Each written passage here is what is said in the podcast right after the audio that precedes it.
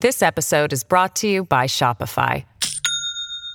Do you have a point of sale system you can trust, or is it a real POS? You need Shopify for retail. From accepting payments to managing inventory, Shopify POS has everything you need to sell in person. Go to shopify.com/system all lowercase to take your retail business to the next level today. That's shopify.com/system. From the opinion pages of the Wall Street Journal, this is Free Expression with Gerry Baker. Hello and welcome to Free Expression. I'm Gerry Baker from the Wall Street Journal editorial page. I'm really pleased you're joining us this week. If you're not already a subscriber, then please do sign up wherever you get your podcasts. This week, the 2024 Republican presidential primary field is suddenly abloom with hopefuls. On Monday, Senator Tim Scott launched his bid with a powerful telling of his extraordinary American story. And on Wednesday, we have the long awaited and much anticipated arrival into the race of Florida Governor Ron DeSantis. We are recording this Wednesday morning, a few hours ahead of DeSantis' campaign launch, which he's doing through the unusual medium of a Twitter appearance with Elon Musk. These latest arrivals into the field, of course, are challenges to the man the opinion polls and the betting markets currently make the prohibitive favorite, former President Donald Trump. These other candidates join Nikki Haley, who's been in the race for a few months already, along with former Arkansas Governor Asa Hutchinson and political ingenue and tech entrepreneur turned scourge of wokeness, Vivek Ramaswamy. Now, they are likely to be joined, further joined in coming weeks by, among others, perhaps former Vice President Mike Pence, maybe former New Jersey Governor Chris Christie, and New Hampshire Governor Chris Sununu. Now, as I said, the polling puts Trump way ahead of all the others. The latest Real Clear Politics average has him at 56%. That's 37 points ahead of DeSantis, with no one else in double digits. But do these national polls really matter at this stage? Or is the race over already before it starts?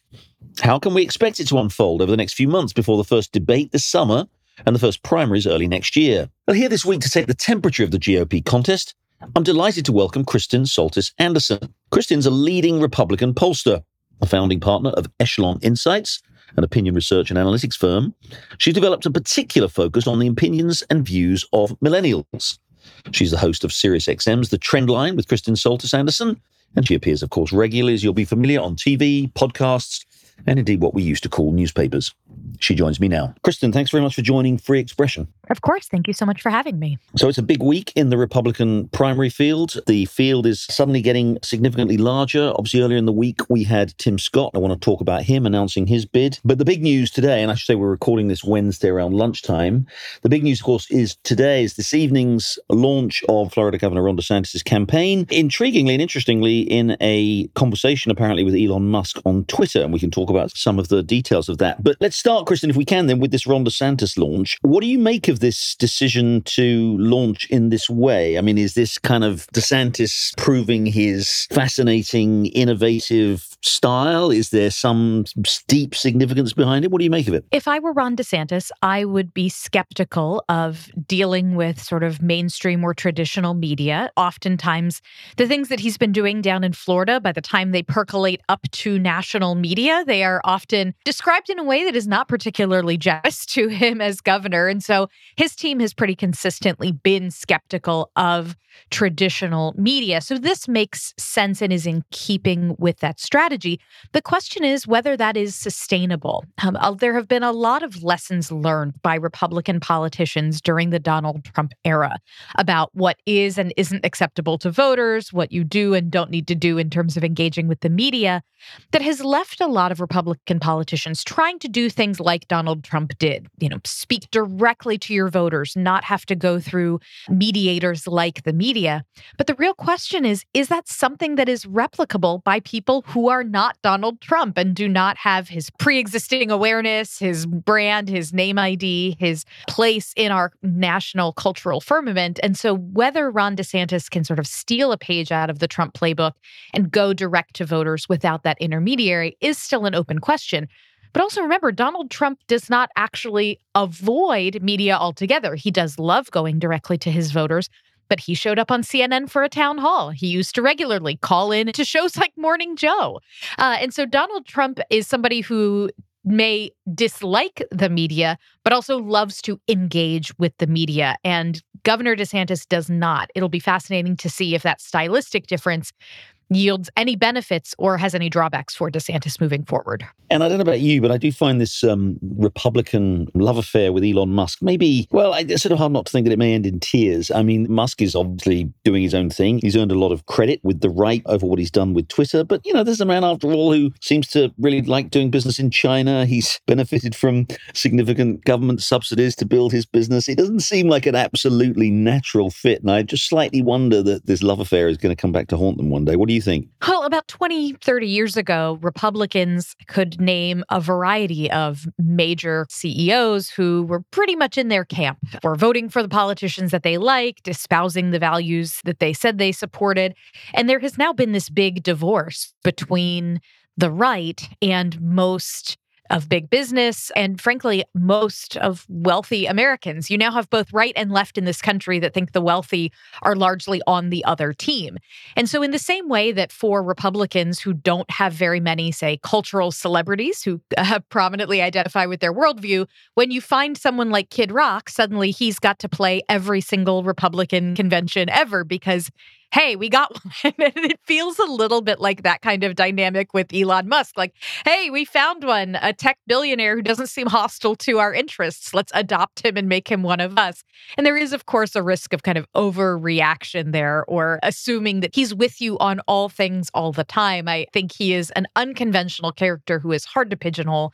So if I were the right, I would enjoy the fact that Twitter is now a place that seems less hostile to you, but at the same time, there may be other changes that he makes to Twitter down the road that they find less appealing or less positive, especially with Twitter being a company that is going to have to satisfy shareholders and do some level of positive growth, not just kind of being a place where Elon Musk can have it as his own fiefdom.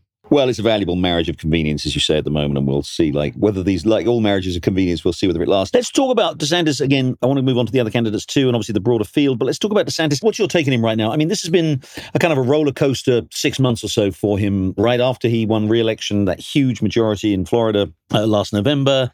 He was riding high. Uh, Donald Trump at the same time was kind of making some missteps, we might call them. Then in the last few months, it seems to be DeSantis who's making the missteps. Trump, I think perhaps partly propelled by these legal cases, particularly the Alvin Bragg district attorney in Manhattan prosecution. That seems to have really kind of cemented support behind him. And so, you know, now everybody's down on DeSantis. Everybody thinks it's over before it started. What's your take? Is the current pessimism for DeSantis as, as misplaced as the kind of euphoria that some people had about him at the end of last year? I think both of them are a bit of an overreaction. And it's important to remember that folks like you and I who are following this very closely, we are not the median Republican primary voter, even. And bearing in mind that primary voters are people who are generally more tuned into politics, they are not necessarily watching the ups and downs as much. And so there very much is an introducing himself to America project that needs to take place here. Everybody in America knows who Donald Trump is and what he is about. But for Ron DeSantis, in part because he has not engaged with traditional media as much, a lot of what your median Republican primary voter is seeing is kind of filtered bit through the lens of conservative media, but also filtered through the lens of what is Donald Trump saying about him.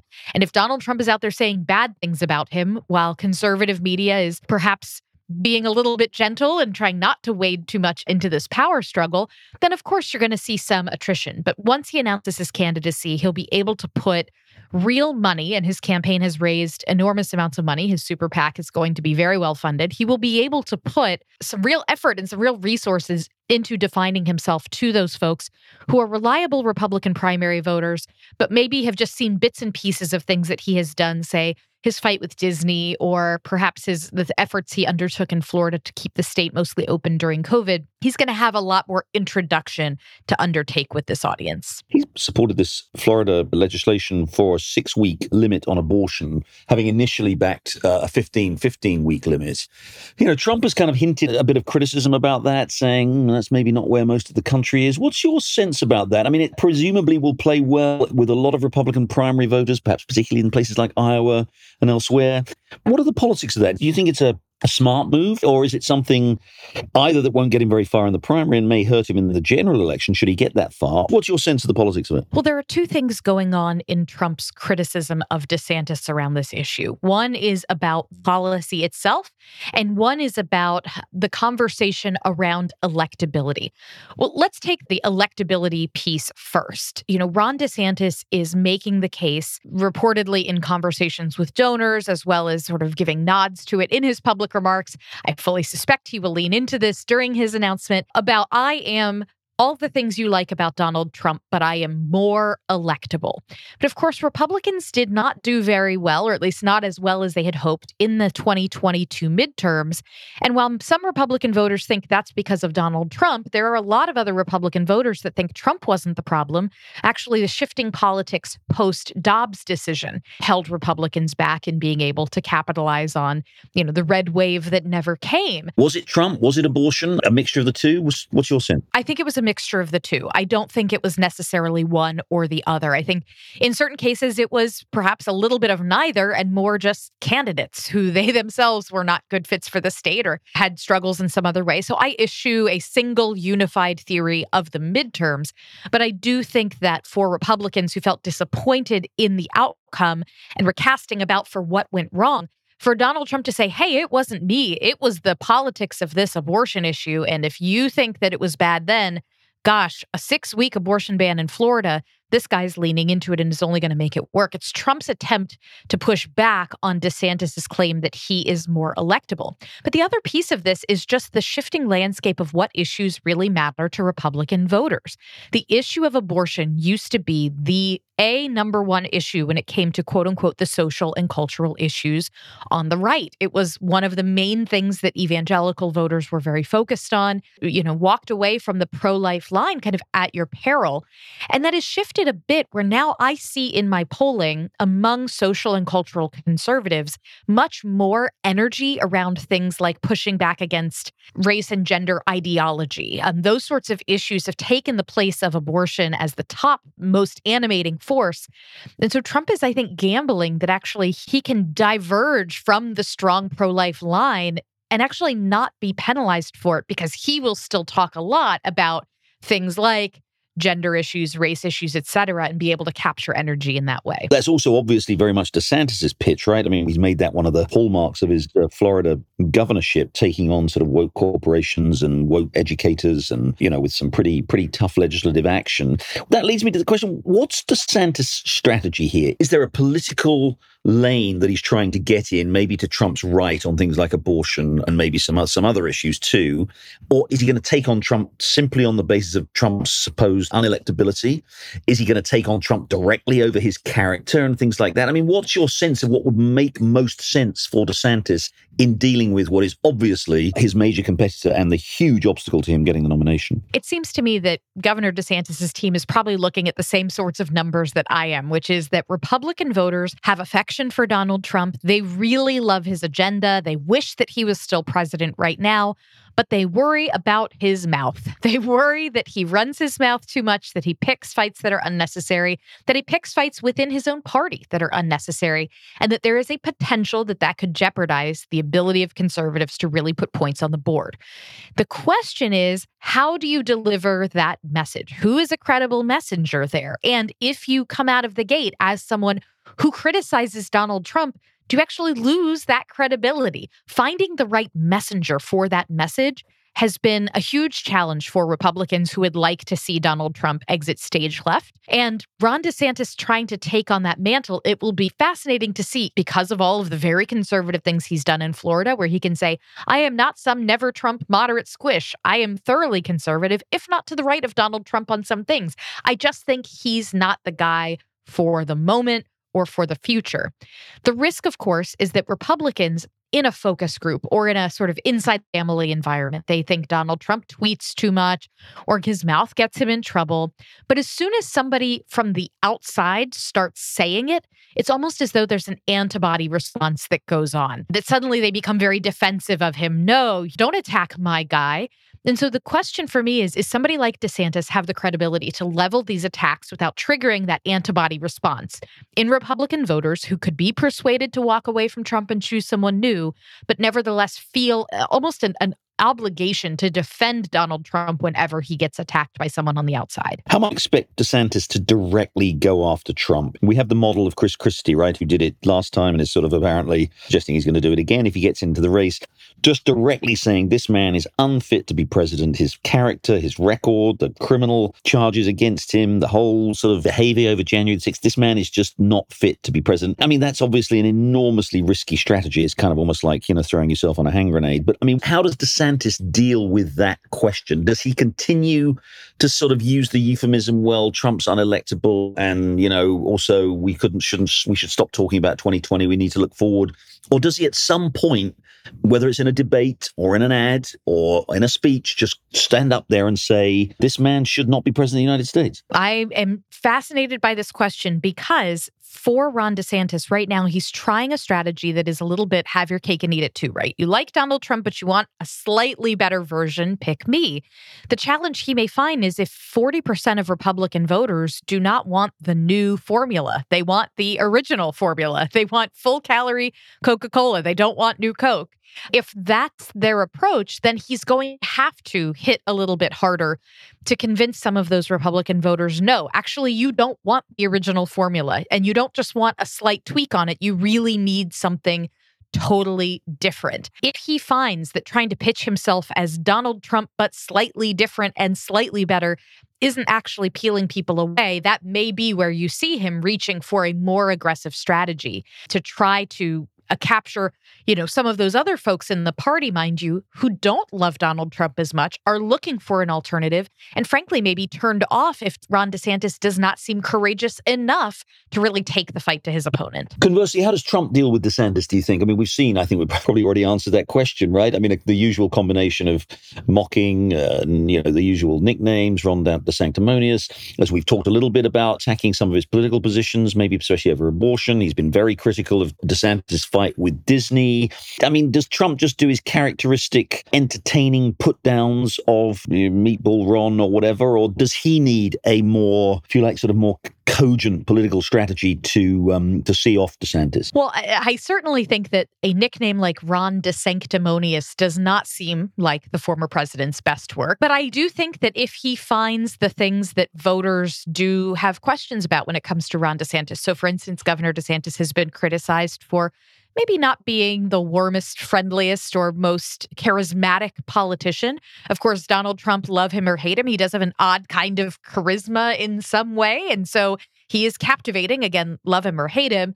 So, does the former president find maybe it's not Meatball Ron, but you know, is there some kind of a nickname that can stick that not because of the nickname, but because it evokes in you a reminder of something that makes you skeptical of Ron DeSantis or just not quite like him that much. That can really begin to eat away at you. The other message that you're seeing Donald Trump really run with is an attempt to tap into Republican voters' feelings about loyalty. Donald Trump has always been able to go after never Trump Republicans or people who worked for him but then quit on, you know, principled grounds. I can't work for him anymore, saying, "Hey, you should be loyal to me." And so you're seeing a lot of Trump's surrogates, his team around him saying, Ron DeSantis isn't loyal. I made Ron DeSantis and he turned me. And so, to the extent that you start getting, you know, the name Weasel Ron, Ron Weasel, you know, something like that that tries to undercut the idea of Ron DeSantis as a man of character, you would think Donald Trump attacking someone else as a man of character. What this is a strange world we live in. And yet, you very well could see that throughout this campaign. We'll take a break there, but when we come back, I'll have more on the 2024 GOP presidential contest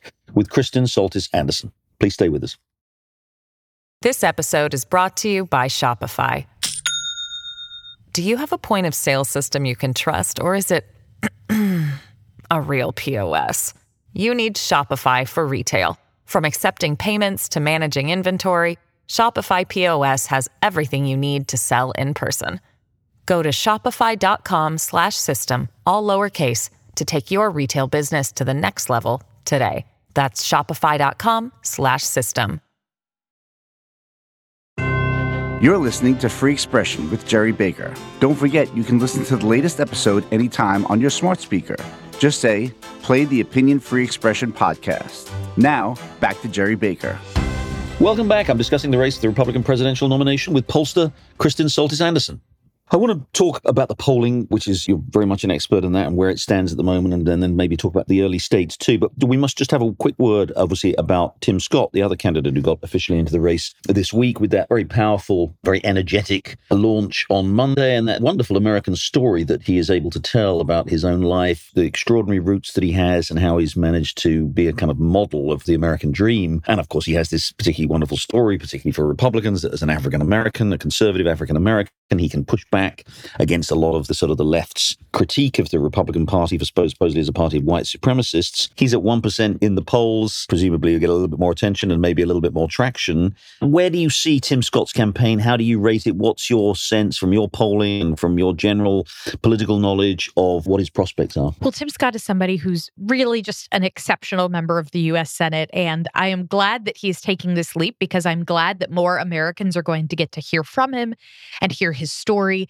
it strikes me that he is very unlikely to take any kind of direct hits at the former president. I don't think that he views that as his fight. I think in his case, he wants to be positive. He wants to be the cheerful warrior and is essentially kind of waiting to see one, as more Americans get to see him for the first time, you know, in those first early debates, is he able to really have a moment, captivate people, and therefore become the better alternative to, you know, if you don't love Donald Trump, but you kind of think that the food fight that has emerged between him and Ron DeSantis is unappealing, somebody like Tim Scott, who I can see himself trying to keep himself out of that fray, can try to position himself as the unifier, as the peacemaker, as the one who, if you don't like the infighting and you want something that feels optimistic, you can turn to him. However, that assumes that you will have some kind of implosion of both of the current frontrunners and isn't necessarily a strategy to go after them or draw a strong contrast. So I'll be interested to see how much his campaign is this uplifting, positive, I'm a great guy, my story is incredible, and you should really like me and vote for me message, or does he begin to really throw some barbs at the other candidates in the race? A lot of candidates like this who are kind of long shots but have a very interesting story and a particular appeal. Maybe they're potential vice presidential material. Do you see maybe Tim Scott's career going in that direction? I certainly seems as though the former president, if he is uh, reelected or becomes the Republican nominee again, is going to have to choose a running mate and doesn't seem likely that he's going to have Mike Pence back around for round three. So in that case, you know, somebody like a Tim Scott, you could certainly do worse than Tim Scott being on the ticket with you. And just quickly, again, before we come to the sort of the national polling picture, other candidates, it does look like former Vice President Mike Pence. We might get, as I mentioned earlier, Chris Christie. We might get Chris Sununu of New Hampshire. We've already got Asa Hutchinson, Nikki Haley, Vivek Ramaswamy, of course, this uh, sort of kind of slightly interesting political ingenue. Any of those, either current candidates or likely candidates, do you think moving the needle? I'll be fascinated to see if Chris Christie has any credibility with kind of Trump world and if Trump voters and if he comes out aggressively, strongly against Donald Trump, does that move the needle at all? What I suspect for him is that, you know, if you really like Donald Trump, you may view Chris Christie as a bit disloyal. And if you don't like Donald Trump, you may remember Chris Christie as having given Trump an awful lot of credibility at very early parts and critical parts of the primary process in 2016. So I do wonder who his audience really is. But there's a chance that they're in slice of the party that is going to look for somebody to take harder hits at Donald Trump than any of the other candidates in the field are willing to. Is that a strategy to win? No, but is it a strategy to command potentially a slice of delegates in states that are not winner take all? That's not every state, mind you, but it's one way to sort of make your name heard and perhaps get yourself up to 10, maybe even 15% if you're lucky. That's more of what I'm looking at. What do they do to differentiate and how much that differentiation is saying, I'm the one that's actually go after Trump while everybody else here is a coward. Does that kind of quote unquote strength actually appeal to voters or does it make them seem, oh, you're disloyal and you're causing more of a food fight? No, thank you. That is the big question for these folks that are currently running around, you know, between five and seven percent. Let's look at the overall polling picture. Trump at the moment obviously has an absolutely prohibitive lead, 30, and looking at the real clear politics average, which gives him a 37 point lead at 56% against DeSantis at 19, with nobody else in double figures. Now we are still eight months out from the first primary votes. And I think there's a large caveat that all pollsters like you always enter at this stage, which is to say, look, these national polls are very, very unreliable at this stage. But you can go back and look, you know, at this stage, probably in 2016, I think maybe still Jeb Bush was still out in front. In, you know, 2007 in the Democratic primary, Hillary Clinton was a mile in front. You know, these things are not necessarily reliable. What's your view as it stands of the current polling picture? Is it giving us a strong indication of where this is going to go, or should we just set it aside right now? When I look at these national polls, I am looking for three things. I'm looking for what is Donald Trump's share, I'm looking for what is Ron DeSantis' share, and then I'm looking for how much of this is assigned to the rest of the field. I'm less interested in, gosh, is Nikki Haley at 7% this month and last month she was at 5%? Those little things don't necessarily catch my attention at the moment. But what is the distribution of Republican voters across I'm in for Trump, I'm in for the main big Trump alternative, or I don't really want either of those. I want to explore something totally different. Those are the ways that I am am evaluating this field. Remember, there is no such thing as a national primary. This will be decided in state after state after state. And so somebody, for instance, like a New Hampshire Governor Chris Sununu, he's going to register as almost nothing in a national poll, but he's going to be very formidable in a New Hampshire poll. So don't just follow the national polls. Keep an eye on some of those early state polls as well. But bear in mind, too, that this in many places is a winner take all contest. And so even if Donald Trump is not getting to, say, 50%, as long as he's still the number one candidate, as long as you wind up with him in pole position, that could be enough for him to amass the delegates he needs to lock this up pretty early. So, yeah, don't look at those national polls. Everybody always says that, except certainly in terms of a horse race. And the focus really is obviously on those early states. Are you seeing anything at all from the polling in the early states yet? Which, again, I know is we're at a very primitive stage here, but Iowa, New Hampshire, obviously the traditional early states. You know, you do hear things, people are talking about it among political consultants, pollsters, that maybe actually whatever Trump's overwhelming national lead, that he might be struggling rather more. Of course, he didn't win Iowa in 2016, as we know, and he did go on to win New Hampshire. But are you seeing anything at all in the early states that maybe gives a slightly different picture from the national story? Well, if you look at a state like a New Hampshire, the presence of someone like Governor Chris Sununu, who's been open in his criticism of Donald Trump in the past, and yet he still is viewed very favorably there, that suggests that Donald Trump could run into some trouble in a state like New Hampshire. You've also got in that state the ability for independent voters to cross over and participate. It won't necessarily be a huge portion of the electorate, but just something to keep in mind. But remember, early states like Iowa, as you mentioned, not necessarily the best state for Donald Trump. A state like South Carolina, you're going to have both Nikki Haley and Tim Scott running there as hometown candidates. Only one of them will be able to win. And even if, if neither of them can win, then that's kind of a big problem for both of their candidacies. So there's a lot going on in these early states where each of them is quite different. But also in these early states, that's where the primary voters are going to be tuned in the most. If you live in Iowa, Ron DeSantis is already showing up in your communities. If you live in New Hampshire, Donald Trump and some of these other folks may be making their way there to come and visit. And so the primary is a little more present to you if you are in one of these early states that is just going to get bombarded over the coming months with candidates coming through. And finally, Kristen, as you look at the race right now, what are the things that most interest you? What are the characteristics of this race, perhaps that distinguish it from previous races? I mean, this is the third time around that Donald Trump is running. I'm wondering about issues like the fact that Donald Trump is going to be term limited for a start, right? Is, is there a kind of a X factor out there that people will say, well, actually, you know, I don't want to just elect a president who can only serve one term. Are there going to be any other candidates? What are the kind of wild cards here that we should maybe be on the lookout for? I would keep a look at what's going on with the president's legal situation. And that's not necessarily because Republican voters think that the investigations into him are legitimate or that the accusations made to him are justified, but rather to what extent do his legal problems continue to mount in such a way that makes Republican Republican voters go, gosh, this is just too risky for me.